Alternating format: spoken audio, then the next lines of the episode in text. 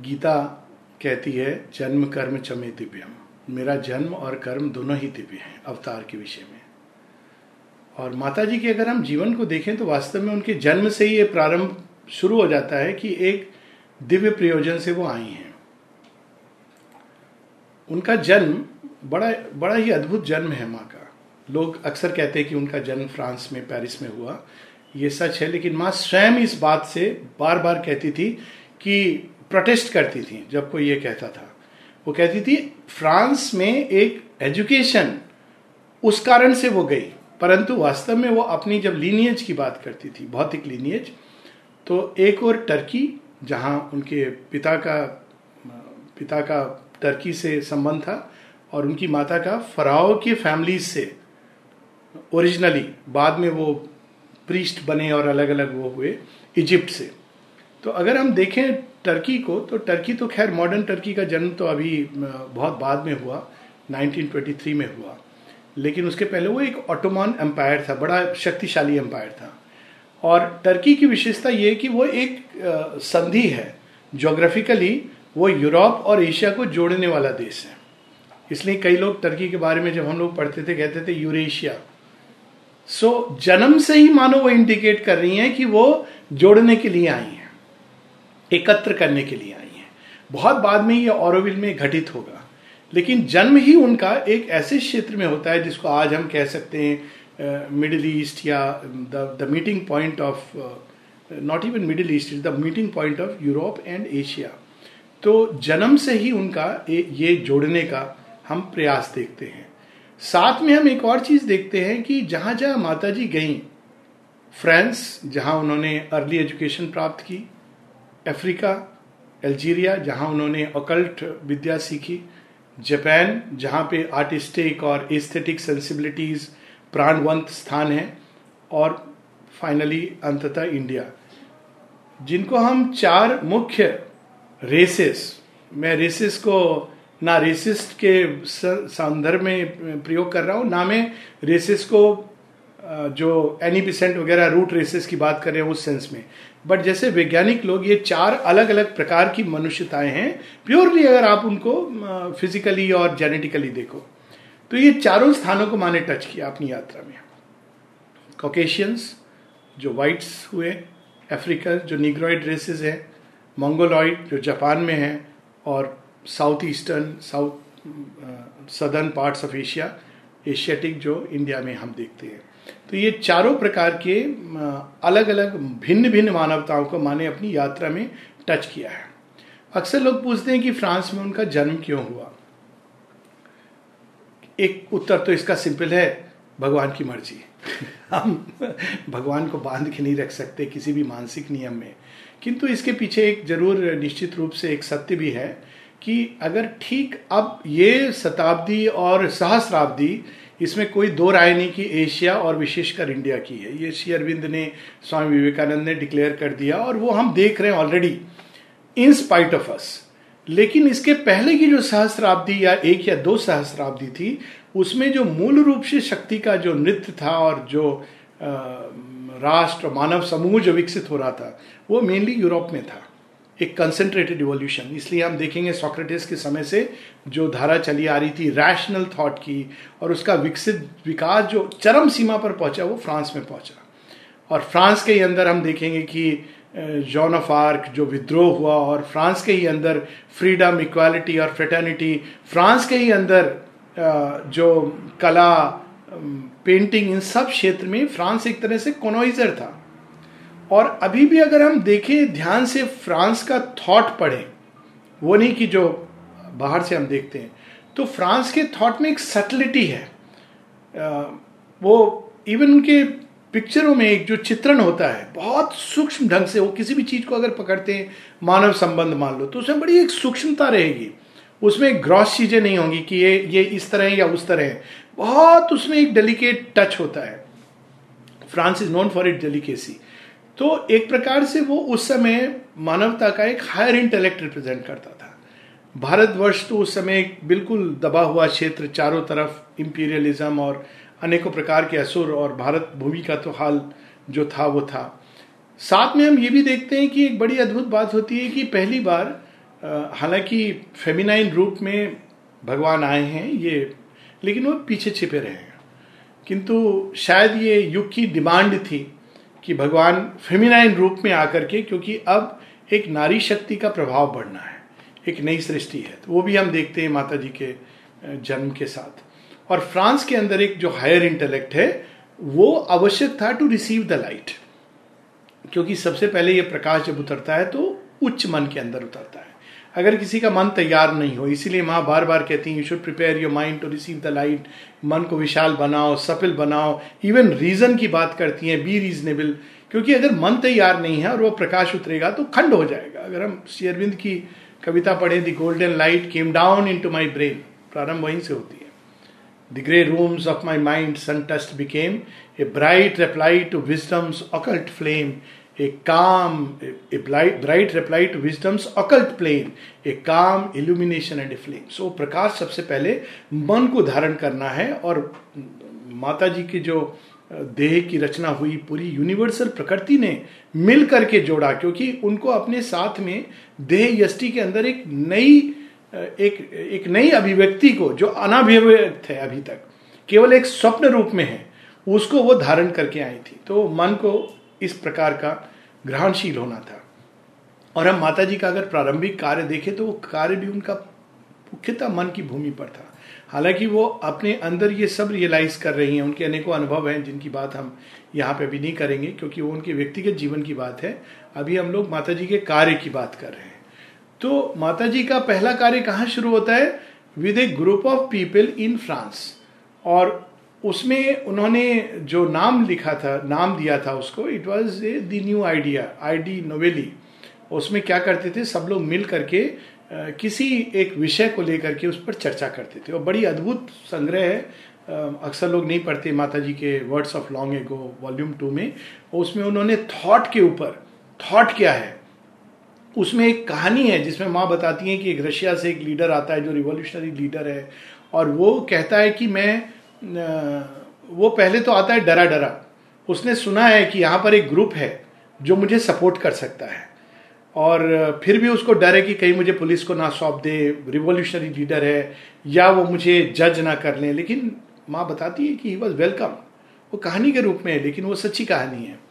और जब वो देखता है कि ये लोग मुझे जज नहीं कर रहे हैं, सोचो कैसा ग्रुप रहा होगा, कि दे डिड नॉट जज हिम और फिर वो कहता है कि मैं प्रोफेशन से डॉक्टर हूँ और मैं जानता हूँ कि मुझे ये नहीं करना चाहिए वायलेंट रिवोल्यूशन लेकिन मैं क्या करूँ? क्या मार्ग है मेरे लिए?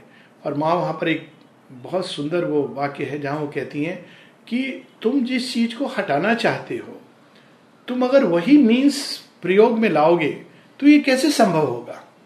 How can you you know remove them by the means that you yourself decry तो it's a very beautiful story leader तो उस समय विशेष रूप से हम देखते हैं कि मन की भूमि पर, और मन की भूमि पर अगर हम देखें तो माता जी का क्या कार्य है? मुख्य रूप से उसको चैलेंज करती हैं और सफल बनाती हैं। अगर उनकी राइटिंग्स को हम पढ़ें तो जो हमारे जो स्टैंडर्ड थॉट्स हैं, एक सोचने की जो हमारा एक तरीका है फॉर एग्ज़ाम्पल अभी अगर हम देखते हैं कि लोग अभी भी कि एक दूसरी कंट्री में गए और वो कहते हैं, अरे, वहाँ का वहाँ का शहर, उनको बहुत भाता है चमक धमक भाती है। माँ, उस समय 1800 की बात है ये, या अर्ली 1900 की बात होगी। माँ, एक मीटिंग में ये कहती हैं कि आप पेरिस शहर को देख लो। माँ, अपने ही शहर की बात करनी कहती हैं कि यहाँ का जो मानसिक वातावरण है, वो अच्छा नहीं है। पेरिस की बात करी कह रही यहाँ पर डिजायर्स ही डिजायर्स है। फ्रांस की बात नहीं कर रही है, पेरिस की। और बाद में वो लिखती हैं कि जो लोग शहरों के जीवन के अंधकार में ध्वस्त हैं, उनको बाहर निकालने में प्रभु कितनी बड़ी कृपा की आवश्यकता होगी। तो उन्होंने उस वातावरण को महसूस किया, वहाँ पे प्रकाश उतारने की चेष्टा की, और ये उनका एक प्रयोग का पहला चरण है। और अगर हम उससे अपने लिए टेक होम पॉइंट करें तो हमें भी अपने मन को उन सीमाओं को लांगना होगा, जिन सीमाओं में हमने अभी मन को जकड़ा हुआ है। वो सीमाएँ हमारी बिलीफ सिस्टम्स हो सकते हैं, हमारे विचारधाराएँ, धारणाएँ, चाहे वो किसी पुस्तक से, किसी धर्म से, किसी सामाजिक व्यवस्था से हमने प्राप्त किए हों। अगर नई व्यवस्था चाहिए या न्यू क्रिएशन चाहिए तो हमको इससे उठकर एक विशालता में प्रवेश करना होगा। इसमें तो कोई दो राय नहीं है। वहाँ से नेक्स्ट वो शिफ्ट होती है, कहाँ जाती है? अफ्रीका में, जहाँ वो ऑकल्ट फोर्सेस और पूरा जो, एक पूरा क्षेत्र है अंधकार का। अगर उसके पहले की हम स्पिरिचुअलिटी देखें तो ये दोनों में डिवीज़न था। एक थे जो अकल्टिस्ट थे, उनको लोग तांत्रिक कहते थे। और तंत्र में भी जो पावर्स और अकल्ट एनर्जीज और अकल्ट फोर्सेस उनको बहुत एनकरेज नहीं किया जाता था।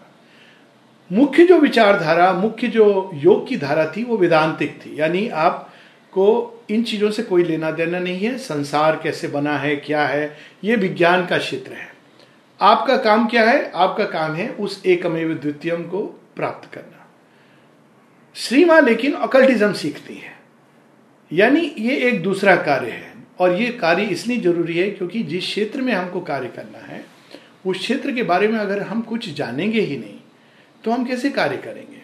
जिन शक्तियों के बीच में रहना है, जिन शक्तियों के ऊपर सीमा का कार्य होना है, बहुत सारे लोग, बहुत ही जल्दबाजी में स्वाभाविक है, उन्होंने पढ़ा नहीं है, अज्ञान में। अरे, जो माँ कह रही हैं या शेयरविंद कह रहे हैं, वही गीता में लिखा है। या वही हमारे वेदांतों में है। दे डोंट रियलाइज़ की एक बहुत बड़ी भ्रांति है, यानी ना आपने गीता और वेदांत ठीक से पढ़ा है, ना आपने सीमा की वाणी पढ़ी है। गीता में हिंट है, जैसे देवासुरी संपदा का। लेकिन यहाँ पर आपको इस क्षेत्र में रहते हुए श्री माँ का प्रकाश उतारना it's a very different kind of work यानी आपको कदम कदम पर कौन सी शक्तियाँ हैं जो कार्य कर रही हैं, उनका प्ले कैसा होता है, किस तरह वो मानव मन पर, मानव प्राण पर, हृदय पर प्रभाव डालती हैं, छाप छोड़ती हैं, व्यक्ति पर, समूह पर, ये सब कुछ जानना है। यहाँ तक कि मेटीरियल ऑब्जेक्ट्स वहाँ पर माँ ये तक बताती हैं कि मेटीरियल ऑब्जेक्ट्स पर भी इन शक्तियों की छाप होती है।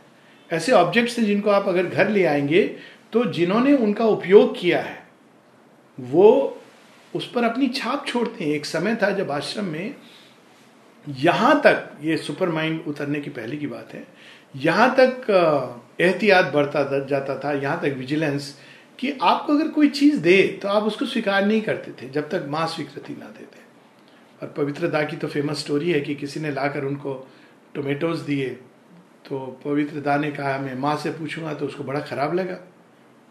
माँ ने उत्तर दिया वन लास्ट टाइम आगे से आप नहीं स्वीकार करोगे। ये नहीं कि ये नियम सबके लिए था, किसी किसी के लिए। माँ कहती थी, नो, क्योंकि वो केवल जो बाहरी हम गिफ्ट्स का एक्सचेंज करते हैं, उसके पीछे एक चेतना का आदान प्रदान है, जिसको हम कह सकते हैं अकल्ट कॉमर्स ऑफ़ लाइफ और इतना अधिक माँ शेरविंद ने इसके बारे में लिखा है वाइटल इंटरचेंज फॉर एग्ज़ाम्पल जहाँ मानवीय संबंध में वाइटल इंटरचेंज होता था, वो डिस्करेज करते थे। जहाँ मानवीय संबंध में चैत्य आगे आता था, वो कहते थे, इसको तुम चलने दो क्योंकि इसके अंदर चैत्य का टच है। तो अगर हम नियम बनाएँगे तो ये संभव नहीं होगा। और ये एक पूरा एक ज्ञान है, एक विज्ञान है, जो माँ शेरविंद की वाणी में हमको मिलता है और एक बहुत इंपॉर्टेंट एस्पेक्ट है, जिसको समझे बिना वास्तव में जीवन में आगे बढ़ना और खासकर इस योग में आगे बढ़ना, जहाँ कदम कदम पर हर प्रकार की छल से भरी हुई शक्तियाँ ना केवल असुर जो आसुरी माया का इल्यूजन और प्रलोभन देते हैं, किंतु इवन देवता इस योग में टेस्ट करते हैं। एक स्थान पर ले जाके बिठा देते हैं और आपको ये लगने लगता है कि अब आप इस पेडिस्टल पे बैठ गए हो तो आप बहुत ऊपर पहुँच गए हो। लेकिन इसीलिए माँ कहती ह्यूमिलिटी सदैव हमको ये ज्ञात होना चाहिए, स्मरण किया माँ के चरणों में बैठे। कोई आपको कहीं बिठा रहा हो, लेकिन आपका स्मरण ये होना चाहिए कि उनके चरणों में है या उनकी गोद में है। तो माँ बताती इन सब चीज़ों के बारे में कि इस योग में कदम कदम पे परीक्षाएँ होती हैं। और तीन प्रकार की शक्तियाँ परीक्षा लेती हैं। एक विश्व प्रकृति यूनिवर्सल नेचर जिन चीज़ों को हम नेचुरल समझते हैं। वो इस योग में आने पर they are no more natural because हमें सुपर नेचर की तरफ़ जाना है तो बाधक बन जाती है। फॉर इंस्टेंस स्त्री और पुरुष के बीच विवाहिक संबंध। इट इज़ नेचुरल लेकिन इस योग में it is as harmful as any other relation उसी प्रकार बच्चों के ऊपर डांटना, क्रोध करना। इट्स नेचुरल मेरा बच्चा है, हम जो चाहें करें। बट आप नहीं ये भाव ला सकते हो, क्योंकि क्रोध हार्मफुल है आपके लिए। भय। कई चीज़ों में माना जाता है कि फियर इज़ नेचुरल लेकिन आपके अंदर भय है तो माँ कहती है सबसे बड़ा दुर्गुण है। ग्रेटेस्ट इम्प्योरिटी सबसे बड़ी अशुद्धि है। तो फोर्सेस ऑफ़ यूनिवर्सल नेचर दूसरी होती है एडवर्स फोर्सेस वो एक छोटी चीज़ को बढ़ा चढ़ा के दिखाती है।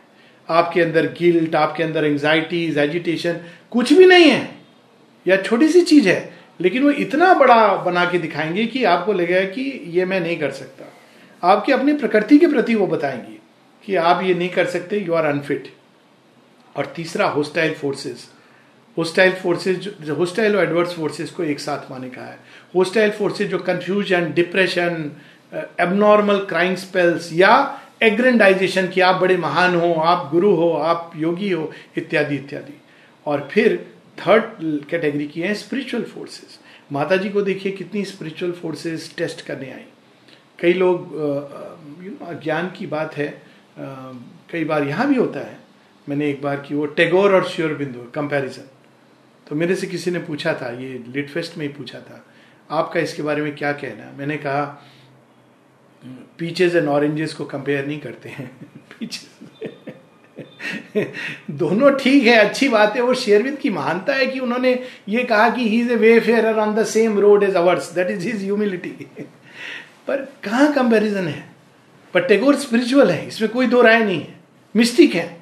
और वो चाहते थे एक समय की श्रीमा उनके आश्रम को संभाले और माँ ने हंसकर मना कर दिया, कहा, नहीं my destiny our destiny lay elsewhere और वो बताती हैं कि जब वो बैठ करके उनके साथ मेडिटेट करती हैं तो उनको ये अनुभूति थी निर्वाण की, लेकिन वास्तव में वो निर्वाण की अनुभूति नहीं थी।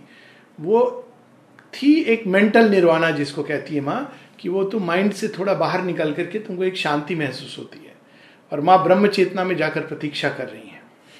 उसी प्रकार से अब्दुल बहा अगेन ए स्पिरिचुअल बींग वो चाहते थे कि माँ इस उनके मूवमेंट को अपना लें। अब सोचिए आप पेरिस में एक यंग लेडी को एक पूरा मूवमेंट सौंपा जा रहा है कि you take care of this movement कितनी बड़ी गौरव की बात है। किसी का भी विवेक हिल सकता है।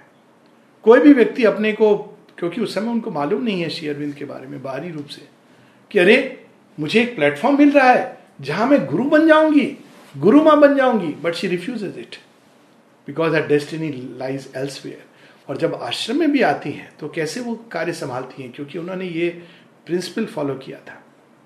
श्री अरविंद के चरणों में सब डाल देती हैं।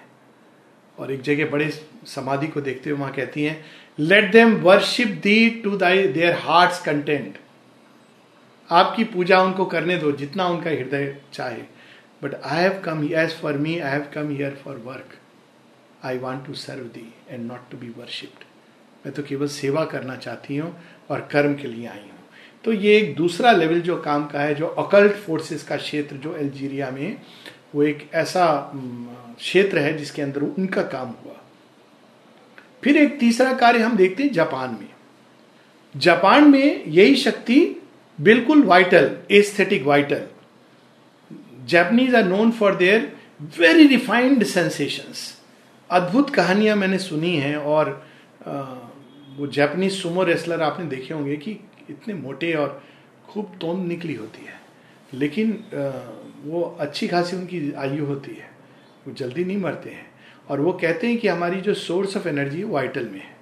Japan as a race lives in the vital इसीलिए वो सहजता से सेक्रीफाइस कर सकते हैं।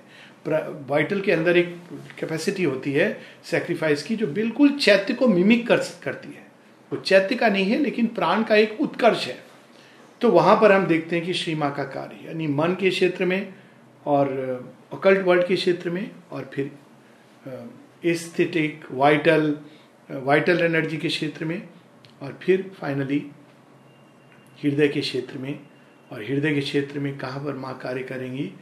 बट इंडिया क्योंकि अगर हम भारत को देखें, और हृदय का क्षेत्र यहाँ माँ केवल इमोशनल बात नहीं कर रही है द डीपर हार्ट भारत भूमि चैत्य से भारत भूमि को लगता ही है कि जब अगर हम भगवान को परम पुरुष की जो कल्पना की गई है कल्पना नहीं है विजन है कि मस्तक से उनके ये निकला और हृदय से ये निकला, यहाँ से ये निकला और जंगाओं से और उधर से और चरण से डिफरेंट कैटेगरीज ऑफ़ ह्यूमैनिटी वैसे ही कंट्रीज़ हैं अलग अलग हर एक कंट्री भगवान के एक एस्पेक्ट को रिप्रेजेंट करती है। तो अगर कोई पूछे कि इंडिया क्या रिप्रेजेंट करता है तो भगवान कहेंगे, मेरे हृदय को रिप्रेजेंट करता है।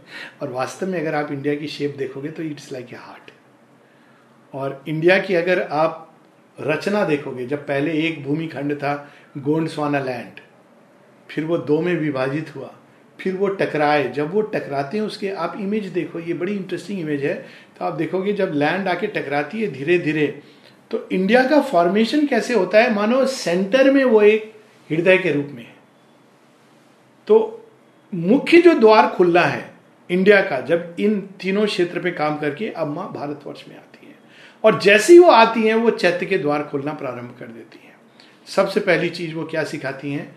अपने बच्चों को, ये मॉडर्न युग की ये बात थी कि सारे डिसाइपल उनके बड़े इंटेलेक्चुअल और श्री अरविंद वहाँ बैठते थे। श्री अरविंद तो विनम्रता की पराकाष्ठा है।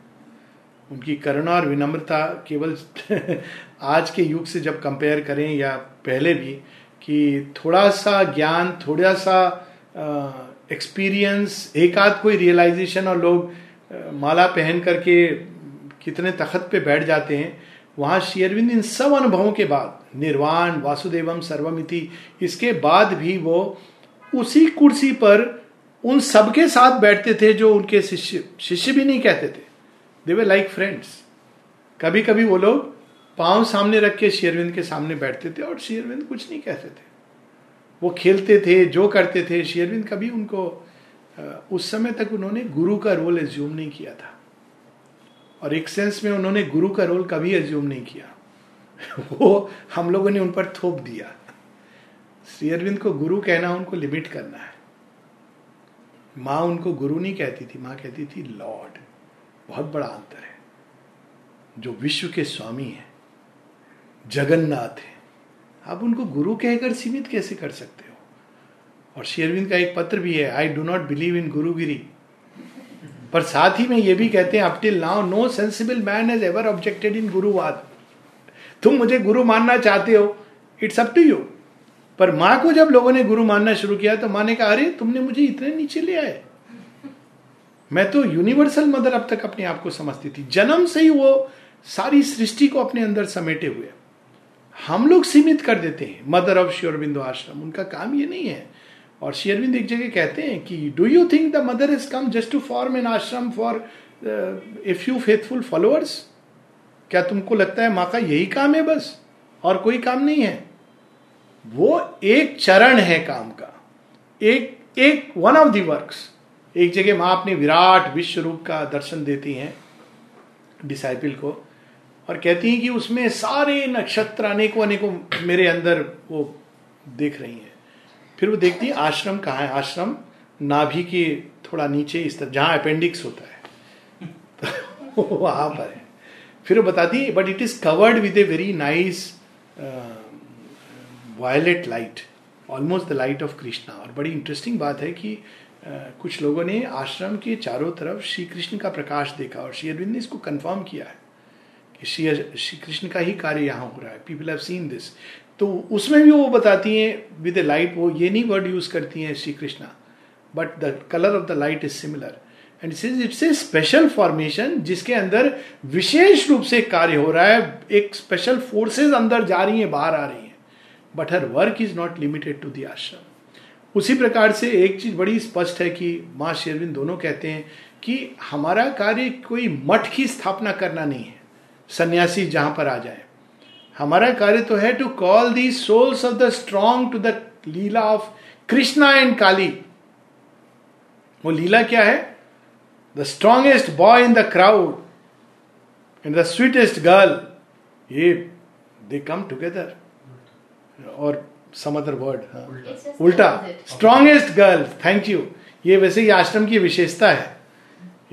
लोग इसको मज़ाक मज़ाक में कहते थे। जो ये ये भी एक कार्य है। ये इंपॉर्टेंट है क्योंकि ये इंडिकेट करता है। कहते थे कि शांति निकेतन में जो लड़के भी जाते हैं तो वो थोड़े इफेमिनेट से हो जाते हैं। माने वो नाच गाना वो थोड़े ऐसा लगता है कि उनके अंदर नारी तत्व आ गया।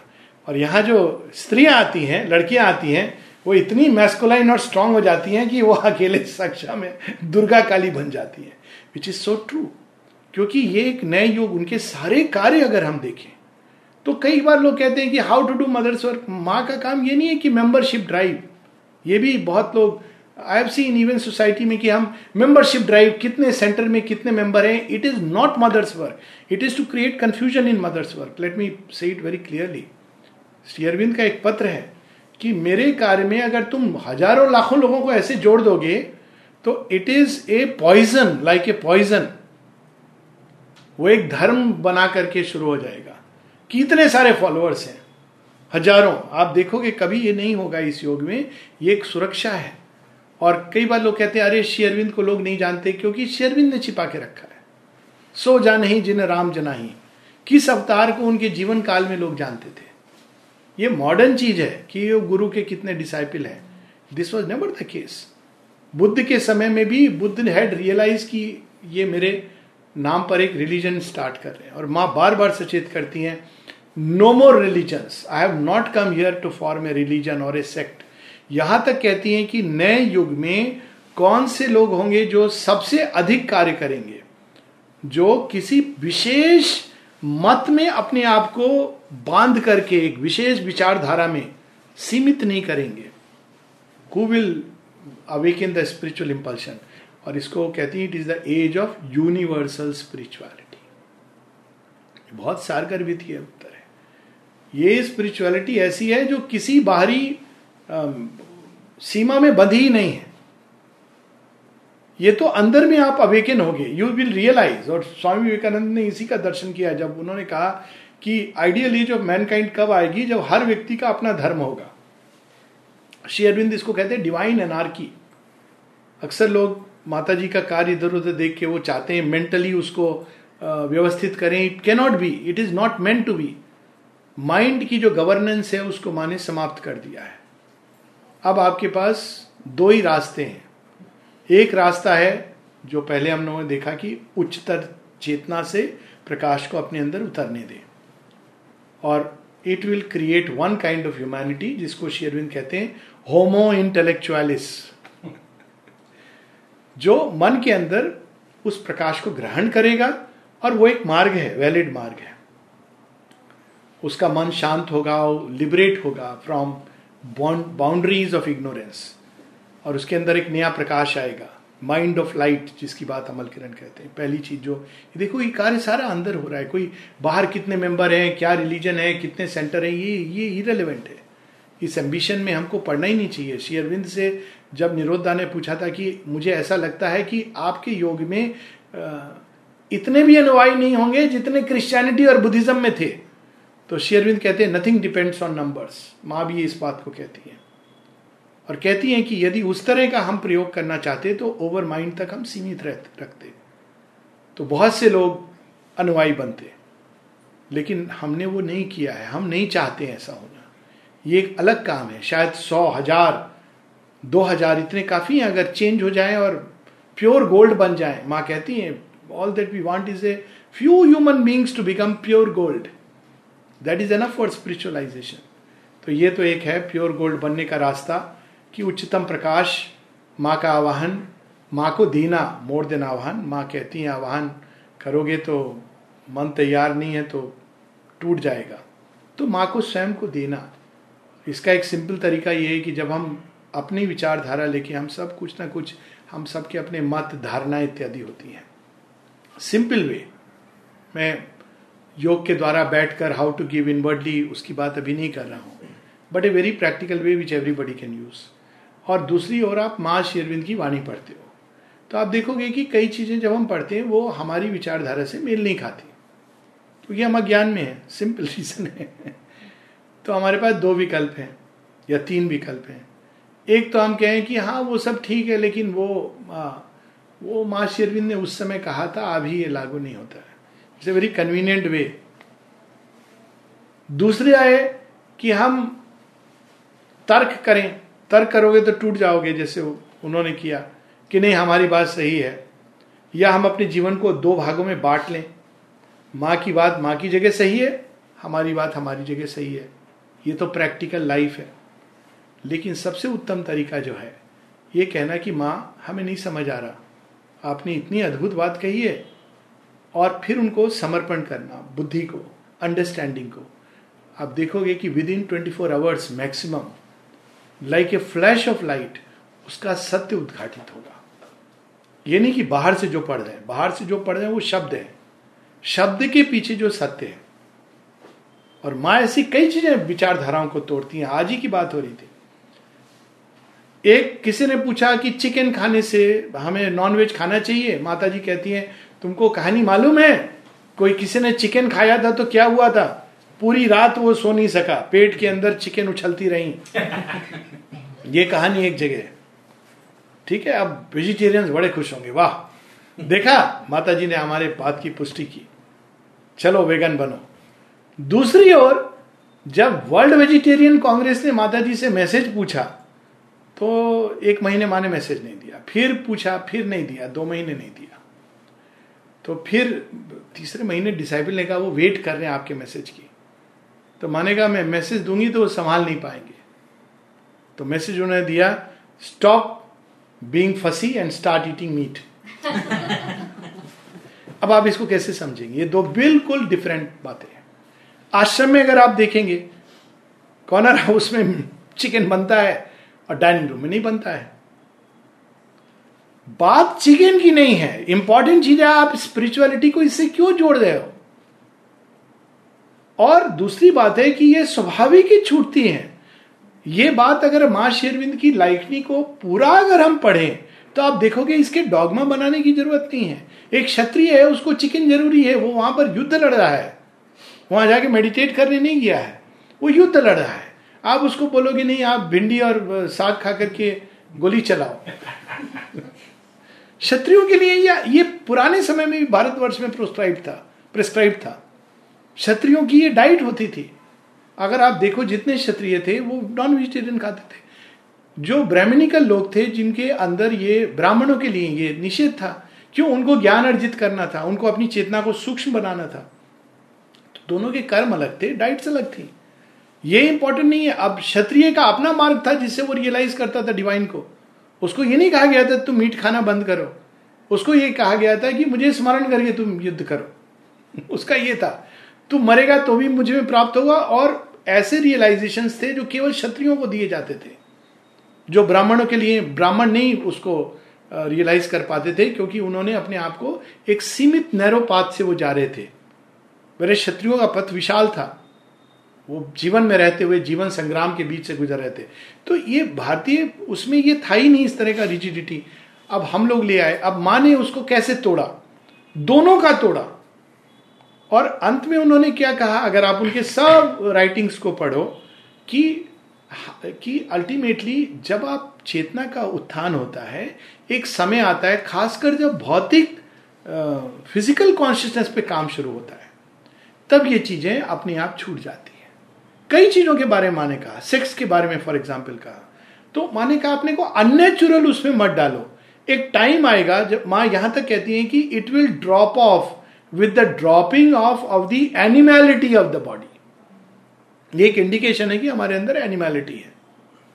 And try to get rid of it ये नहीं कि ओके okay, तब हमें अब कुछ नहीं करना है। ये नहीं कह रही है। वो पर कह रही है कि it will drop off finally with the dropping of the animality of the body आगे कहती है but don't try to show what you are not ये भी कहती है don't try to behave like Superman when you still have one leg in humanity and another in animality अब अगर आप इस टोटेलिटी ऑफ़ राइटिंग को देखोगे तो ये इतनी वास्ट कैथोलिक मेनी साइडेड इसमें इतनी प्लास्टिसिटी और सफलनेस है कि आप इसको एक रिजिड रिलीजन में नहीं बंद कर सकते हो। डूज एंड डोंट्स में नहीं बंद कर सकते हो।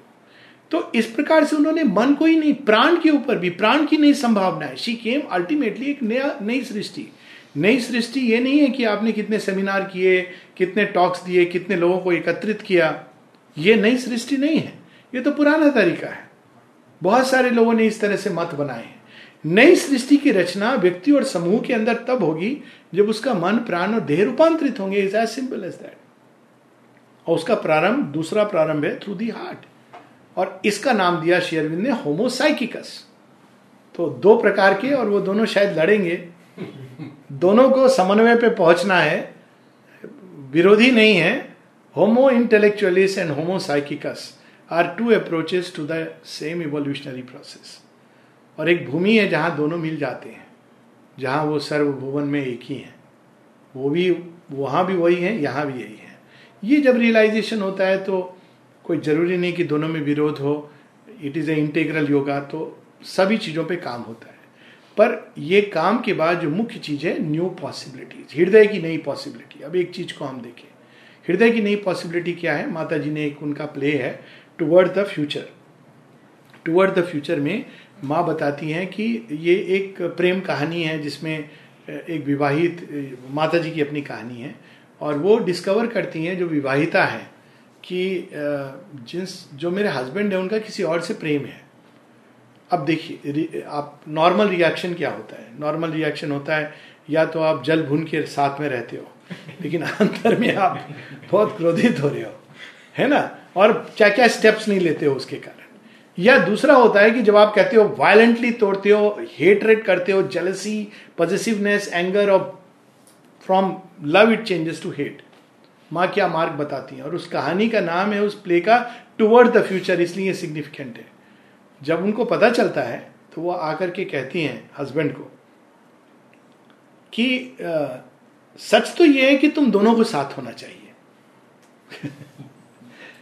क्योंकि तुम दोनों के आपसी कई चीज़ें जो मिलती हैं क्योंकि एक चित्रकार है दूसरा और एक दोनों कलाकार है कि तुम दोनों साथ में मिलती हैं। जहाँ तक मेरा है तुम ये मत सोचो कि मैं दुखी होकर जा रही हूँ ताकि उनको गिल्ट ना हो। कि उन्होंने सेक्रीफाइस की है। वो कह रही, मैं सेक्रीफाइस नहीं कर रही हूँ। मुझे अब ये पता चल गया है कि ह्यूमन लव के फ्रेम में ये नहीं मिल सकता है। जो मैं ढूंढ रही हूँ, वो केवल डिवाइन के अंदर मिलेगा। तो उनको गिल्ट से भी मुक्त कर रही हैं सेक्रीफाइस और एहसान भी नहीं जता रही हैं, और उनको सहज रूप से कह रही हैं, और अंत में केवल एक ही बात कहती है कहती है, बस इतना ध्यान रखना कि तुम्हारा प्रेम, परस्पर प्रेम पशु रूप ना हो। अब ये हृदय का रूपांतरण नहीं है तो क्या है? मुझे लगता है कि इतना भी अगर व्यक्ति कर पाए तो मतलब बहुत अधिक इवॉल्व है। उसको बाहर से कुछ करने की ज़रूरत नहीं है। This itself shows sign of a tremendous wideness plasticity openness और यदि व्यक्ति वो करता है तो उसके अपने अंदर वो प्रेम, जो संसार के साथ उसका संबंध है, वो मानवीय प्रेम, दिव्य प्रेम में चेंज होने लगेगा। ये रास्ता है, ये पथ है। जीवन के बीच से गुजरते हुए ये पथ है। प्राण के ऊपर प्राण के ऊपर यहाँ पर इतना कार्य हुआ है।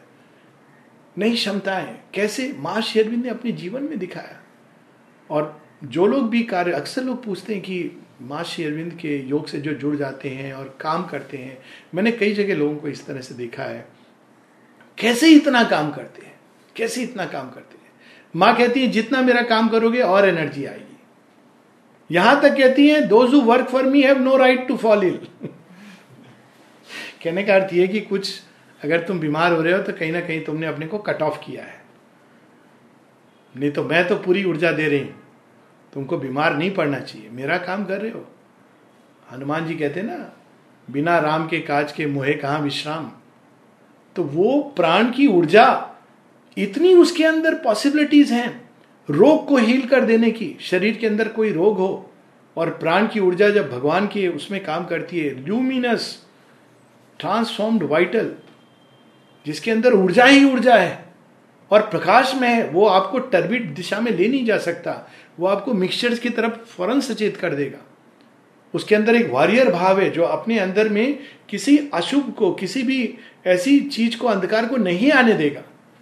तो this is the transformation of the vital जिसके जिसके उन्होंने कई उदाहरण दिए हैं, और उसका मार्ग दिया है सर्विस ऑफ़ द डिवाइन सेवा के द्वारा। फाइनली शरीर का रूपांतरण। इसकी तो बड़ी सिंपल एक कहानी है जो माँ तो ये सब चीज़ें लेके आई थी। एक बार उनके मन में ये थॉट आता है कि मैं शरीर में क्या संभावना है? बहुत सारी चीज़ें हैं। एक एक वो कहती हैं कि एक उनको लांगना था, पंद्रह फीट का कॉरिडोर था। कहती हैं कि उनके मन में ये भाव आया अंदर संकल्प आया कि मैं केवल एक बार टच करके इसको लांगू। और बिना कोई पीछे दौड़ करके आए हुए। वहीं खड़ी हुई, संकल्प लिया और बस टच किया टो से और उसको लांग गई। अब ये क्या है? ये शरीर की संभावना है। तो इस प्रकार के काम, दूसरी एक शरीर की संभावना, जब वो सात साल की थी और एक बारह तेरह साल का लड़का जो बुली था, सबको डराता था। तो सब लड़कियों ने, लड़कों ने भी माँ से कहा कि तुम तो कर देती हो, हम लोग की प्रॉब्लम सॉल्व इसको कुछ करो। तो उनको पता नहीं था माँ क्या करने वाली है। उसको लगा माँ समझाएँगी। उनको स्विंग्स कहते थे लोग। जब समस्या होती थी तो स्विंग्स के पास जाते। माँ ने कहा, कोई बात नहीं अच्छा आने दो। तो एक दिन गुजर रहा था तो माँ ने उसको कहा, तुम क्यों डराती हो सबको? मैं करता हूँ, मेरी मर्ज़ी। माँ ने उसको पकड़ा, उठाया और नीचे गिरा दिया। माँ कहती it was the Kali force which manifested आप कल्पना कर सकते हैं, सात साल की लड़की और देखो उनकी पिक्चर शी लुक्स डेलिकेट वो क्या है? शरीर की संभावना. Your body can contain the forces and energies of the great gods higher gods और वो अगर आपके अंदर आ जाए तो आप वो कर सकते हो जो असंभव प्रतीत हो रहा है. शरीर के ऊपर तो यहाँ बहुत काम हुआ है. ये हम देखते ही हैं कि आश्रम में अगर कोई चीज़ कंपलसरी है तो वो है फ़िज़िकल एजुकेशन मेडिटेशन कंपलसरी नहीं है. ब्रीडिंग कंपलसरी नहीं है फ़िज़िकल एजुकेशन कंपलसरी है। तो ये क्योंकि अल्टीमेटली उस प्रकाश को शरीर के अंदर जाना है। तो अल्टीमेटली माता जी का कार्य हमारे अंदर है, और जितना हम हमारे अंदर करेंगे, उतना समूह के ऊपर होगा। क्योंकि जो जो व्यक्ति अपने अंदर इस कार्य को करता है, वो स्वयं ही अपनी देह यष्ठि में एक बड़ा सुंदर भगवान का सुपात्र, यंत्र बन जाता है और माँ उसके अंदर अपनी ऊर्जा को, अपनी दिव्यता को पोर करती हैं और वो विकीर्ण होकर पूरे संसार में फैलती है। उसको क्या करना पड़ता है? उसको केवल अपने आप को माँ से जोड़े रखना होता है। पहली स्टेज है जब वो माँ से जोड़े रखता है, दूसरी स्टेज है जब माँ उसको जोड़े रखती है। The baby monkey graduating into the baby cat फिर वो चाहे भी तो माँ से अलग नहीं हो सकता। जहाँ माँ चाहे वहाँ ले जाती हैं। जो चाहे वो बुलवा देती हैं, जो चाहे करवा देती हैं। अंत में उसकी ये अवस्था होती, जो दुजेंद्र लाल रॉय का भजन है, तुम्हार कर्मो तुम्ही करो माँ, लोके बोले कौरियामी। श्री अरविंद इसको माता पुस्तक में कहते हैं, क्योंकि तब सारे आपके फ्रेम रूल सब चले गए माता पुस्तक में कहते हैं when her supramental energies can freely move you अभी भगवान हमको फ्रीली नहीं मूव कर सकते हैं। क्यों? मन के अंदर ऑब्स्टिकल्स हैं। मेरे विचार, आपने ये कहा है, ये क्यों नहीं कहा, वैसे क्यों नहीं कहा? प्रकाश नहीं है। अंधकार का क्षेत्र है जिसमें जो play of inner forces occult forces हम उनके बारे में जानते ही नहीं, सचेत ही नहीं है। हमारा जो हृदय है, संकीर्ण दीवारों में जकड़ा हुआ है। माँ का माधुर्य, माँ का प्रेम कैसे आएगा? कोई व्यक्ति यदि माँ के प्रेम का भी यंत्र बन जाए, वैसे यदि क्या सबसे कठिन है, माँ की एक प्रार्थना है, छोटी सी teach me to be the instrument of thy love और माँ की बड़ी फेवरेट प्रेयर थी। It's not a joke just to be an instrument of her love मतलब आपको कुछ करना नहीं है, बस उस प्रेम को अपने अंदर धारण करना है। और जो करना है वो प्रेम करेगा संसार में। कैसे जाएगा, कहाँ जाएगा, कैसे वितरित होगा। तो कहते हैं कि जब चारों महाशक्तियों ने हमारे अंदर काम कर लिया है तब माँ की सुपरामेंटल एनर्जीज हमको फ्रीली मूव करती हैं और तब आपको केवल ये ज्ञात होता है कि वही महासमुद्र की आप एक वेव हो, अभी निकली, अभी अंदर गई। निकलना भी उनकी शक्ति है, उनका खेल है, अंदर जाना भी उनकी शक्ति है, उनका खेल है। और ये है माँ का काम, जो सब सीमाओं के परे पूरे विश्व में अपने अपने ढंग से हो रहा है। जहाँ भी कोई भी ओपन है और रिसेप्टिव है, उसके अंदर ये कार्य हो। इस कार्य की कोई सीमा नहीं है। माँ एक जगह लिखती है अपनी प्रेयर में for thee I cherish a cult without limits पहले कहती है, आप जिन्हें मैंने कोई नाम नहीं दिया whom I never gave any name I cherish a cult without limits कौन खुला है, कौन नहीं खुला है, ये किसी आपके बाहरी काम से नहीं पता चलता है। एक अंदर की अवस्था है। और उसमें अगर कोई चीज़ ज़रूरी है तो वह एस्पिरेशन फेथ सिंसेरिटी और सरेंडर यदि हम इन चार चीज़ों को पकड़ के चलते रहें तो अपने आप खुलते जाएँगे और माता जी कार्य करेंगी रूपांतरित करेंगी और उनका कार्य उनकी विजय हमारे अंदर होगी। ये विजय हम सबके अंदर हो। So mother's work, but what is a mother's child's participation into that? What does a child do माँ के बच्चे का क्या रोल है? जब पता चल गया कि माँ का बच्चा है और अंदर में वो एक रियलाइज़ कर लिया तो बच्चा क्या करता है? खुश रहता है, अपनी माँ की गोद में बहुत माँ ने इसका एग्ज़ाम्पल दिया ना कि एक पथ है योग का जो बेबी मंकी वाला, वो पकड़े रहता है और अगर हाथ से उसके छूट गया तो गिर के टूटेगा, अंग भंग होगा। और दूसरा रास्ता है बेबी कैट का तो वो बिल्ली नहीं पकड़ती है अपनी माँ को। माँ अपनी बिल्ली के बच्चे को मदर बिल्ली पकड़ के रखती है। तो माँ कहती है, और बिल्ली, जो बच्ची है बिल्ली, उसको क्या करना होता है? माँ कहती है it has to only say mew mew तो माँ माँ, ये बहुत बड़ी बात है। माता जी का नाम लेना माता जी का नाम इन्वोक करना पार्थिव जगत में बहुत बड़ा काम है। हर कोई नहीं कर सकता है। ना हर किसी को ये सौभाग्य मिला है। ये तो एक इल्यूजन होता है कि हम कुछ कर रहे हैं, हमारा एक रोल है, हमारा एक मिशन है। ये एक आवश्यक इल्यूजन है let me put it like that नहीं तो बहुत जल्दी ये इल्यूजन टूट गया तो तमस में आदमी चला जाएगा। तो जैसे जैसे हम ऊपर चेतना का आरोहण होता है वैसे वैसे ये आभास होता है कि वास्तव में हम नहीं करते हैं कुछ। पहले तो ये क्लियर होता है कि प्रकृति करती है। गीता का पहला रियलाइजेशन और फिर हमारा क्या रोल है? तो उसमें हम देखते हैं कि हम सैंक्शन करते हैं। अनुमंता, पहले साक्षी होते हैं, फिर हम सैंक्शन करते हैं, ये कार्य हाँ या ना। तो सैंक्शनिंग भी पहले मेंटल विल की अथॉरिटी से, जो बड़ी इनकॉम्पिटेंट और बड़ी इनएडिक्वेट है। मेंटल विल तो एक रूल बनाकर करती है। उसका भी अपना एक स्थान है इवोल्यूशन में। लेकिन जैसे जैसे ये मानसिक सत्ता चैत्य सत्ता से रिप्लेस होने लगती है तो फिर वो rules of the game begin to change in fact you discover की कोई रूल नहीं है। और चैत्य सत्ता आपको इंडिकेट करती है कि इस समय, इस मुहूर्त में, इस वक्त, इस देश काल के कंटेक्स्ट में ये कार्य करना है। वो एक इनर गाइडेंस है।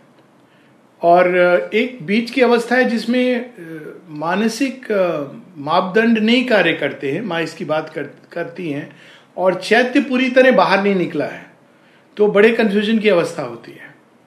जहाँ आपका जो मेंटल कंट्रोल है दैट इज़ लॉस्ट क्या करना है क्या नहीं करना है क्योंकि आपके जो फ्रेमवर्क जिससे आप ऑपरेट करते हैं अधिकांश हम लोग कोई सामाजिक रिलीजियस या नैतिक मापदंड से ऑपरेट करते हैं और वो आवश्यक है एक स्टेज ऑफ़ इवोल्यूशन में। वो गिर जाते हैं क्योंकि आप देख लेते हो कि वस्तुतः वो सत्य नहीं है वो रिलेटिव है वो मैन मेड है। लेकिन जो डिवाइन विल है वो आपके सामने नहीं है जिसके अनुसार आपको कार्य करना है। So there is a intermediate stage when the human measures are broken, but the divine uh, will has not yet emerged fully into the play. तो करना क्या होता है? हमारी विल को कॉन्स्टेंटली अलाइन करना होता है डिवाइन विल के साथ। और वो एक लंबी प्रोसेस है। उसका एक इंडिकेटर होता है कि जब भी हम कोई चीज़ करते हैं डिवाइन विल से अलग हट करके तो एक डेवलप्ड बींग के अंदर, जैसे जैसे हम डेवलप्ड होते हैं, हमारी चेतना में ही विक्षोभ उत्पन्न होता है। कहीं ना कहीं हमारी चेतना में उसकी छाप, खासकर जिसने चख लिया, जिसने नहीं चखा स्वर्ग का राजभोग, उसको क्या पता? श्री रामकृष्ण कहते हैं ना, गुड़ की मिठाई, उसको सब लगती है। गुड़ की मिठाई वैसे अच्छी होती है वो अलग बात है। आप राजभोग चख लोगे तो आपको कंट्रास्ट पता चलेगा। जब तक सूर्य को नहीं देखा तो ये दिया और वो दिया यही कंपैरिजन स्टैंडर्ड है। जब सूर्य को देख लेता है व्यक्ति तो उसको आ, सारे जो प्रकाश रात को होते हैं ना मिल करके तारों के ट्यूबलाइट के इसके उसके सब अंधकार लगते हैं। क्योंकि उसको पता है कि सूर्य का प्रकाश सूर्य का प्रकाश है। वो एक कंट्रास्ट अंदर में प्रकट होता है।